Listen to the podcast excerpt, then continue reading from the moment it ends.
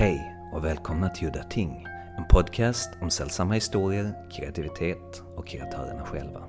Jag heter Henrik Möller, musiken är skapad av Testbild och loggan till podden är skapad av Malmökonstnären Nalle Det här avsnittet ska handla om romanen House of Leaves. Den amerikanske författaren Mark D. Sanilevskis debutroman. Publicerad i mars 2000 av Pantheon Books men hade funnits ute på internet långt, långt tidigare i någon form av bloggform. Jag upptäckte den här boken ganska sent, faktiskt bara för några år sedan, och blev väldigt tagen av den. Fast jag hade ju hört väldigt mycket om den här boken, både dess ovanliga struktur och dess innehåll, så jag var ganska förberedd. Därför kände jag att jag behövde, om inte en expert, så en väldigt hängiven fan. Någon som hade läst boken, helt utan de förutsättningar som jag själv hade när jag plockade upp och läste boken. Därför vände jag mig till Malmöbon Joakim Sten. House of Leaves är en sån här bok som är väldigt, väldigt svår att sammanfatta i någon form av så här plottsynopsis. Men hur skulle du vilja beskriva boken? Så den bästa sammanfattningen av handlingen jag någonsin har hört, och det här vet jag inte om det var Danielewski själv som sa, eller ifall det var någon annan som jag läste. Det var länge, länge sedan som jag läste den.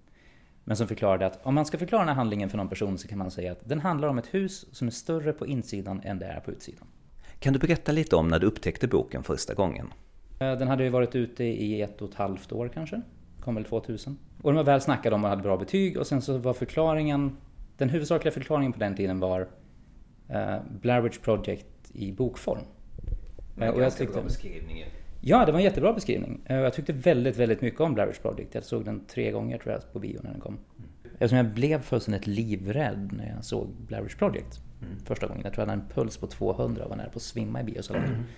Mm. Och det skäms jag inte alls för att erkänna. Den är väldigt obehaglig. Om man läser den som, som 18-åring och väldigt lättpåverkad. Det, det finns väldigt mycket mörker i den, inte bara någon form av liksom själsligt mörker utan ett rent rumsligt mörker. Hur, hur huset i sig ju är ett, ett ändlöst mörker. Det påverkar väldigt mycket. Om du släpper lös fantasin så finns det liksom inga gränser för det. Så ligger du och läser den sent på natten eh, och kanske spelar osedlig, eh, osedlig Burzum-musik i bakgrunden. Eh, ja, väldigt låg volym. Så det är svårt att värja sig från upplevelsen. Och det är svårt att värja sig från att vilja veta hur det slutar. Vad är det, som, vad är det här för någonting? Vad är det som händer? Vad, alltså finns det ett monster eller finns det inte ett monster? Är väl en grundläggande fråga. Eh, som man i sig också kan säga kanske inte är så viktig. Men den var väldigt viktig då. Innan vi nu snöar in på struktur och hur boken är uppbyggd och skriven på det här väldigt speciella sättet, alltså det som boken faktiskt är känd för. Så med tanke på lyssnarna som inte har en aning om vad det här handlar om, så kanske vi ska gå in lite på handlingen. Kan du beskriva lite? Egentligen på den första nivån, det du har är en bok som heter House of Leaves som är skriven av Mark Danielewski. Cirka. Eller publicerad 2000 av Random House. Mm. Det är, liksom, det är den första nivån. Det är det det är. Det är en fysisk bok. Man kan ta på den, du kan bläddra i den och det är det du gör. Det är så du får din läsupplevelse. Det finns en faktisk bok. Men boken handlar då alltså om, om man ska försöka ta de här nivåerna, eh, Johnny Truant. Eh, Truant som är en, eh, ett pseudonym för någonting. Han heter Johnny någonting annat. vad, det vet vi inte. Men Johnny Truant, som tillsammans med sin vän Lube i Los Angeles Eh, hittar, jag tror de går in i en, en lägenhet som ligger nära Lubes lägenhet. Eh, och de är i 25-årsåldern båda två, ungefär. Rumsterar runt i, eh, i Los Angeles barscen. Eh, Johnny är väl tatuerare, eller försöker vara tatuerare och Lube är någonting annat, jag kommer inte alls ihåg. Frisören, just det. Så. Och de går in, eh, Loops granne har dött, eller någon som är i närheten av honom har dött. Eh, en gammal man som heter Sampano de går in i hans lägenhet. Eh, där hittar de resterna av vad Sampano har lämnat. Eh, Sampano då som var en väldigt gammal man. Eh, ett litet hus i Los Angeles där huset är fullt av saker, anteckningar och en stor svart koffert. Eh, det finns också en massa rivmärken, stora klösmärken på golvet och det är väldigt obehagligt allt. Men framförallt den här stora kofferten full av anteckningar som ser väldigt läskig ut, en stor svart koffert. Och, och Johnny Truant bestämmer sig för att ta hem den här kofferten för att han blir fixerad vid den och tänker att det här är väl ändå någonting, någonting att göra. Han tar hem den och det visar sig då vara Sampanos anteckningar eller försök till att skriva en bok om en dokumentärfilm som heter The Navidson Record. Sampano är blind. Hur han har sett den här dokumentärfilmen, det är obegripligt och det kommenteras väldigt många gånger på att det här är väldigt obegripligt. Uh, hur han har kommit fram till informationen, för han, vad han gör egentligen, han går igenom den här dokumentärfilmen väldigt noggrant. Från A till Z, typ. Och gör annoteringar på den, på handlingen. Han gör utläggningar om handlingen, han expanderar på teman i den här dokumentärfilmen. För att försöka komma fram till någonting. Men, och det här kommenteras väldigt snabbt på av, eh, av Johnny själv, att den här dokumentärfilmen finns inte. Eller det finns inga belägg för att den existerar överhuvudtaget. Uh, han har förhört sig om, om den med en massa olika människor, han blir mer och mer intresserad, han vill sätta samman det här materialet till en bok. Som heter då alltså The Davidson Record. Referenser som Pano själv gör, alltså de fotnötter som dyker upp, är oftast falska. Det är författare och det är böcker som inte finns. Men en del är också böcker och författare som finns. Som till exempel Derrida eller Heidegger eller Bachelard och så vidare. Det är otroligt märkligt i sig och det här försöker Johnny förstå. Eh, och hur han förstår det här är också en del av boken. Så, så vad är The Navidson Record? The Navidson Record är historien om det här huset som är större på insidan än vad det är på utsidan. En väldigt känd Eh, Pulitzer Prize-vinnande fotojournalist flyttar in med sin familj i ett hus i Virginia. Där de ska liksom starta om för att den här relationen inte riktigt funkat. De flyttar in i det här huset. Allting ska vara lugnt. Eh, Navidson då, eh, Will Navidson som pappan heter, ska försöka dokumentera familjelivet eller att man förklarar det, det sätt som en familj flyttar in i ett nytt hem på och börjar bebo det. Eh, men det visar sig ganska snart att det är någonting väldigt skumt med det här huset. Det har ett problem i formen av en korridor. Eller en dörr som leder in till en korridor som plötsligt uppenbarar sig en dag. Den har inte funnits där innan överhuvudtaget. Och man öppnar den här dörren och den leder in till en svart korridor som först visar sig vara ett par meter. Och sen ingenting annat. Och sen vid senare tillfällen visar sig vara 100 meter eller 1000 meter. Och som leder vidare in i fler dörrar och fler korridorer. Och det visar sig finnas en, en hel annan dimension inne i det här huset. Utan att för, inte spoila för mycket, för där ska, man ska inte spoila för mycket om precis den här, för där är spänningen i den. Och det, det är att förstöra lite grann av narrativet. Men The Navidson Record, alltså dokumentärfilmen, vad den handlar om då är utforskandet av den här extra dimensionen innanför huset. Vad som händer där, om det överhuvudtaget, det finns ett, ett ljud, ett growlande, mm. som uppstår ibland. För att den här dimensionen, det här rummet, förändrar sig från gång till gång. Det är inte samma varje gång som man går in i det och det är inte samma för varje människa som går in i det heller. Eh, så den handlar om utforskandet av det samtidigt som det handlar om Eh, raserandet och sen återuppbyggandet av eh, eh, Will Navidsons relation till hans fru Karen. Och Navidsons relation till hans tvillingbror Tom. Och Navidsons relation till sig själv. Och allt det här då, den här dokumentärfilmen förklaras i text av Sampano den blinda, den blinda gamla mannen. Och som sen förklaras i text av Johnny Truant. Det är väl den enklaste nivån att försöka förklara det på. Jag tycker det är jättebra förklarat. Det är jättebra. utan att gå för länge. Jag är glad att jag slapp göra det själv. Du gjorde mycket bättre. No, jag ska nog också säga att det finns en nivå till faktiskt. Det finns en nivå av, av redaktörer. Uh, the Editors. Eller ED som det förkortas. Som har då alltså fått Johnny Truants manus och som, som de ger ut som boken House of Leaves som, eh, som Truant väljer att kalla hela boken för sen. För den färdiga boken innehåller ju då både alltså The Navidson Record, som är Sampanos version av den. Den innehåller Sampanos fotnötter. Den innehåller Johnny Truens egen berättelse om sig själv och om arbetet med boken som också ingår i fotnötterna. Och sen innehåller den redaktörernas kommentarer på Johnny Truent Och vem han är och vem han inte är. Allt skrivet av Mark Danilewski. Inom 709 sidor. Och den, sen kan man ju ifrågasätta alla berättare i det här fallet. Är, är The Navidson Record en riktig film? Och om det överhuvudtaget är en riktig film, är det då en dokumentär, eller en mockumentär, eller en spelfilm som låtsas vara en dokumentär? Är Sampano verkligen en blind man? Var han överhuvudtaget blind? Har han hittat på hela den här historien? Det finns ju ingen Davidson Record som film. Vart han då fått allt ifrån? Eh, han har skrivit, det finns förklaringar till hur han har skrivit den med, med hjälp av, eh, av assistenter och mycket annat sånt där. Men har han då alltså bara hittat på allting? Och i så fall sen, är det så att Johnny Truant bara hittat på Sampano som har hittat på The Navidson Record? Och i slutändan då så är det ju självklart, det är ju Mark Janilewski som har hittat på alla nivåer av den. Men den här formen av, av ifrågasättande av berättare och med opolitliga berättare görs ju i somliga fall med kanske en, två nivåer. Och här görs den med fyra eller fem. Och det bidrar till den, den minst sagt förvirrande upplevelsen som man kan ha när man läser den. Plus att väldigt mycket av den här handlingen äger rum inom, eh, eller ramhandlingen äger rum inom fotnoter. Där den enklaste strukturen kan vara, vi får en bit text som Sampano har skrivit som är The Navidson Record. Han berättar vad som hänt i The Navidson Record. Sen gör Sampano en fotnot på det, där han förklarar vad någon annan akademiker har tyckt om den här scenen. För väldigt många akademiker har tyckt väldigt många saker om den här filmen. Var som sagt inga av de här akademikerna finns. Eh, Eller filmen. Men så de förklarar i en fotnot någonting som han har beskrivit.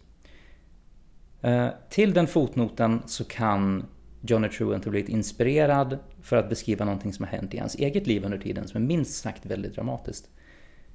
Eh, så han förklarar vad som har hänt i en annan fotnot till fotnoten. Och sen så kan det ibland vara så att, eh, att redaktörerna går in och förklarar att Johnny Truant inte ville vidare utlägga vad han egentligen menade. Men den fotnoten i en fotnot till fotnoten till fotnoten till texten. Sen har ju då Danilewski skapat ytterligare en dimension av mysterie. Han har markerat vissa ord med olika färger. Till exempel minotauren eh, som återkommer i boken är färgad med rött. Och sen finns det ordet house som är markerat med blått. Men ja, du kan, kanske kan prata lite om det här och vad du tror att det betyder. Den, eh, den röda färgen för minotauren har ingen annan betydelse än att den är, den är häftig. Mm. Och att det ser bra ut. Och överstrykningarna, överstrykningen är också i rött. Så att överstrykningslinjen är svart men texten är rött. Och det är för att det är ögonfallande. Bara det var så han ville ha det. Men, men att house är i blått och det är också house i alla variationer som finns. Varje gång som ordet house dyker upp, dyker upp eller house eller till och med när det dyker upp i namn. House någonting någonting. Eh, så är det blått. Och anledningen är tydligen för att han ville göra en en form av koppling till bluescreens. Det här var ju också den tiden när bluescreens användes och inte greenscreen. Som det är så pass ändå? Är den så, den är så gammal? Ja, om man, om man tänker att den började skriva 90. Ja, men 90-talet kan jag köpa, ja. Mm. Så är det way back. Eh, men också såklart med blueprints. Alltså ritningar på, på hus. Som dyker upp i två bilder i boken också tror jag. Så att blått kändes som en väldigt passande färg. Eh, och det förstår man när man läser den. Men anledningen till att ha kopplingen till blue screens eller blueprints eller annat sånt eh, var för att du som läsare då ska kunna lägga in din egen upplevelse. Om man pratar igen med Heidegger och fenomenologi och mycket annat sånt. Eh, och där är det. Att du som läsare ska kunna projicera din mening av någonting, din mening av X, på den här bluescreenen. Så att house egentligen bara är en, att house i blått är en indikation på att det ska vara lättare för dig att projicera din upplevelse av boken på den. Som en slags ikon nästan. Eller som en nyckel. Eh, extremt obskyr nyckel kan ju sägas. Säga. Eh, men ögonfallande så. Ja, alltså någonting som jag funderade på igen nu när jag läste den eh, och som jag vet att jag tänkte på för länge sedan men det var ännu tydligare nu. Mm. Var hur, hur långt före kurvan han låg. Alltså Danielewski. Hur, för det är så svårt att veta. Så den här boken, om han började skriva den 90 någon gång och den kommer ut 2000. Om du bara tänker på hur Eh, The Navidson Record är konstruerad. Där Will Navidson flyttar in i sitt hus och han sätter upp en massa high 8-kameror, alltså enkla 8 mm kameror. Som fungerar som ett, eh, ett closed circuit network i huset för att filma det som händer. Och sen har han en del handkameror som han filmar resten med och en del väldigt snyggt, tydligen i 35 mm. Eh, och tar upp ljud och sådär. Det är ju paranormal activity. Det är ju liksom, det är det sätt som vi sen har gjort lågbudgetskräckis på och det sätt som skräckfilmer har fungerat på. Till och med filmer som The Ring. Mm. Som visserligen kom 98 i Japan men det kom till USA 2004 2005 Ja. Fast här är ju inte Naviton Record på det sättet. Det är ju inte en form av så här, The Ring, eh, Virus eller Necronomicon. Eller så. Det är ju Nej, inte. Jag tänker mer hur, eh, hur materia kan omvandlas eller hur någonting kan komma. Hur media kan också användas för att försöka förmedla en känsla. Eh, I det här fallet där Eh, Johnny Truant, vare sig han vet det eller inte, eh, eller vare sig han vill eller inte, blir påverkad av det som han läser, som Sampano har skrivit, och känner samma ljud och känner samma, samma upplevelser av rum, egentligen, som det. Så det finns en, en transferens i det. Men det viktiga är liksom att många av de bilder som Daniel Levski tar upp och många av de funktionerna som tas upp i, i filmen och hur, hur The Davidson Record har ett problem med vad som är verklighet och vad som inte är verklighet i den fiktiva filmen. Som vi ser idag väldigt mycket. Och diskussioner. Och diskussioner som pågår om filmen i boken, i fotnötterna. Det enorma intresse som den här, den här filmen får i Sampanos värld är ju också det sätt som vi plockar isär saker på idag. Om du kollar på en trailer som kommer ut. Idag kom, eh, just idag kom ju uh, The Last Jedi-trailern ut. För bara några timmar sedan. Okay. Som kommer bli sönderplockad av tusentals människor på YouTube mm. som kommer göra videos på det. Och filmer som plockas sönder och böcker som plockas sönder. Och det känns som att Daniel ska vara lite före med det. Verkligen, verkligen. Och samma sak som sagt med det sätt som, som Navidson Record är filmad på. Uh, huruvida den är en mockumentär, en dokumentär eller om det är en spelfilm. Var gränsen går för det överhuvudtaget. Jättekomplicerat. Det finns en scen i den. Eh, någonstans inne i den här labyrinten under en av utforskningarna. Eh, när Navidson och hans bror ska ner för att rädda Holloways team. Som är långt, långt gångna i den här labyrinten. Och det tar flera dagar att komma till dem. Eh, och Holloway själv som är den här den kända äventyraren har blivit skvatt galen där nere och försvunnit i mörkret. Eh, och han bestämmer sig någonstans i galenskap för att ta ihjäl sina medarbetare. För att han har ett gevär med sig och han ska, han ska skjuta dem. Det här händer väldigt plötsligt. När eh, Navidson och en kollega till honom upptäckt Holloways två kollegor. Holloway befinner sig längst bort i en korridor med en massa dörrar igenom. De kan inte se honom, Navidson och kompani alltså. Men de ska försöka skjuta på honom med sin egen pistol som de har. För att kunna se honom så använder eh, uh, Navidson en blixt som han har på sin kamera. För att kunna lysa upp hela tiden. Så varje gång som, som eh, kameran tar en bild så tar den en blixt. Och då kan de se Holloway och skjuta på honom. Och den effekten har man ju sett i filmer sen. Ganska mycket. Ja, han är väldigt bra på att skapa sådana här obehagskänslor, det uncanny, det uncanny valley, som dessutom på något sätt bryter fjärde väggen. Ja, verkligen. Jag läste ju, det var en av de scenerna som jag läste i morse, mm. till och med. Och det var till och med, det var väldigt ljust ute, men det spelade liksom ingen roll. Det är, eh, det är alltså Davidsons fru Karen. Hon har kommit tillbaks till huset för att hon ska söka efter honom för han är borta i, han har försvunnit i huset. Eh, och det finns ingen ingång kvar till den här labyrinten eh, och spacet. Så hon står och, eh, och laddar ur en kamera. Och det sätt som det är beskrivet på i boken är otroligt cinematiskt. Mm. Hon står och laddar ur en kamera. Och har, och har det finns alltså en sån här high 8 kamera då som han har satt upp som filmar henne när hon gör det Och det är så det är beskrivet, att man ser henne när hon står och laddar ut den. Och bakom henne, Eh, på väggen där eh, några av barnens eh, i sedvanlig ordning ganska läskiga, läskiga barnteckningar finns. Så faller plötsligt väggen bort. Och blir till det här svarta spacet. Som är precis bakom henne. Och hon är livrädd för det här. Och vi vet att hon är livrädd för det. Men hon kan inte se det för att hon har ryggen mot det. Men vi ser det för att vi läser det. Och det är väldigt cinematiskt. Och sen så precis när hon vänder sig om så bryter sidan. Du menar alltså att sista ordet är allra längst nere på höger sidan och där slutar det? Det, det är så väldigt väl uttänkt och det är så väl uttänkt för att du just ska känna det. Det finns en scen här där han försöker få läsaren, vi som läser boken alltså, att förstå vad han menar genom att ge ett exempel. To get a better idea, try this. Focus on these words. And whatever you do, don't let your eyes wander past the perimeter of this page. Now, imagine, just beyond your peripheral vision, maybe behind you, maybe to the side of you, maybe even in front of you, but right where you can't see it. Something is quietly closing in on you, so quiet in fact that you can only hear it as silence. Find those pockets without sound. That's where it is, right at this moment. But don't look.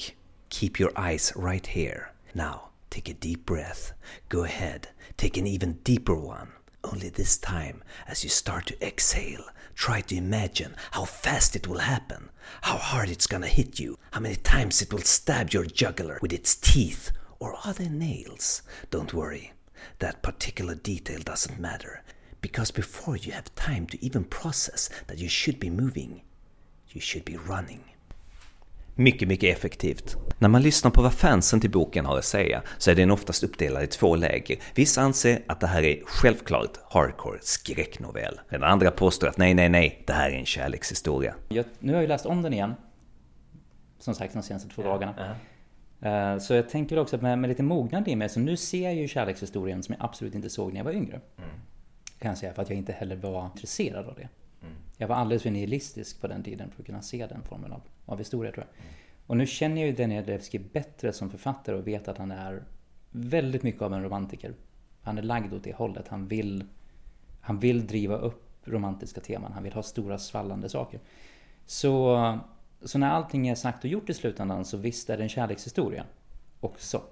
Men, men primärt så tycker jag nog inte att det är det. Eh, för mig primärt så är det, om det är en kärlekshistoria överhuvudtaget, eller en kärleksförklaring, så är det kanske en kärleksförklaring till att böcker på den här tiden, när den kom i USA, 2000, fick ha en genuin kärlekshistoria i sig.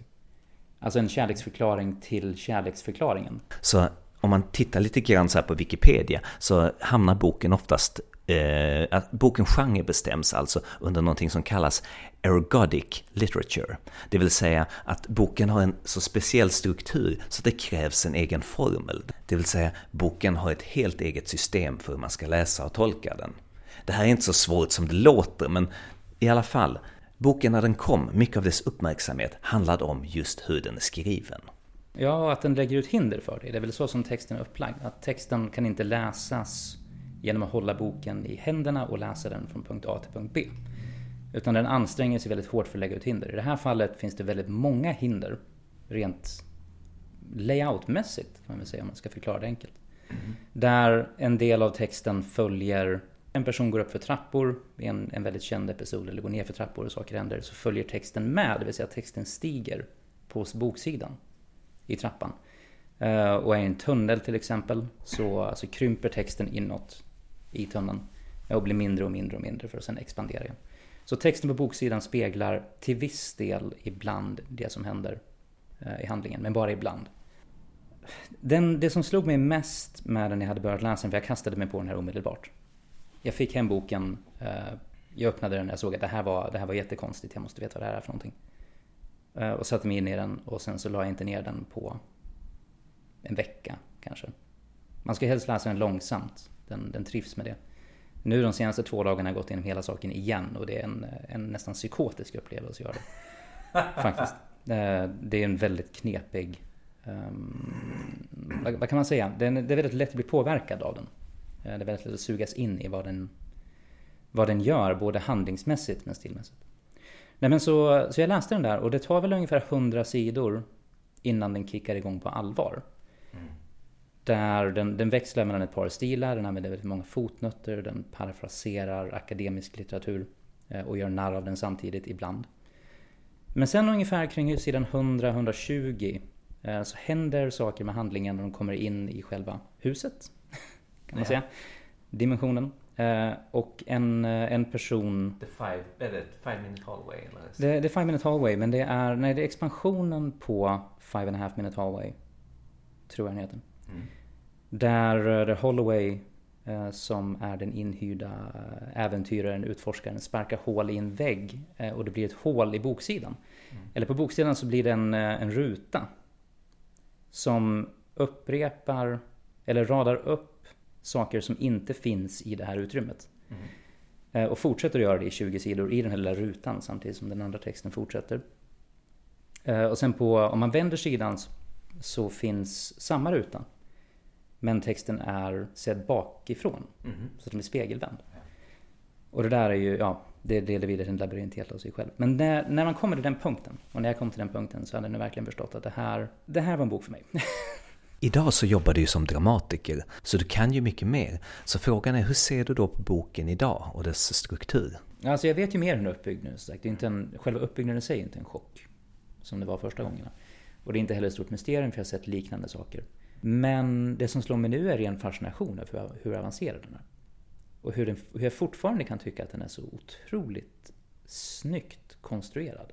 Du måste ha lagt enormt mycket tid på det. För jag hörde att den lutar som en blogg från början på, på, på internet. Och sen så han måste ha jobbat på det skitlänge. För, och det var inte den färdiga versionen. Utan han skrev vidare på den sen. Så han måste ha hållit på i jättemånga år och jobbat på den här boken. Jag har hört någon siffra på 12 år men jag vet inte ifall det är sant. Mm. Det kan vara så att det är 12 år från första gången jag började tänka på den fram till att den kom ut. Men, eh, men det är ju otvivelaktigt en väldigt, väldigt lång tid.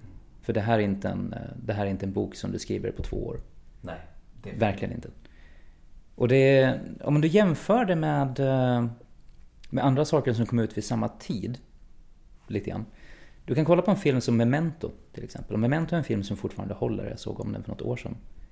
Den är inte lika bra som den var när den kom. Kring 2001. Men den är fortfarande väldigt, väldigt bra. Och den håller ihop. Helt och hållet. Om du kollar på en film som Inception. Så håller den inte ihop. Den är väldigt snygg första gången du ser den och du kan bli väldigt tagen över hur, hur effektiv och smart den är i sin struktur. Och den lyckas kombinera en ganska smart struktur med väldigt bra action. Men om du kollar på den igen så håller den inte ihop.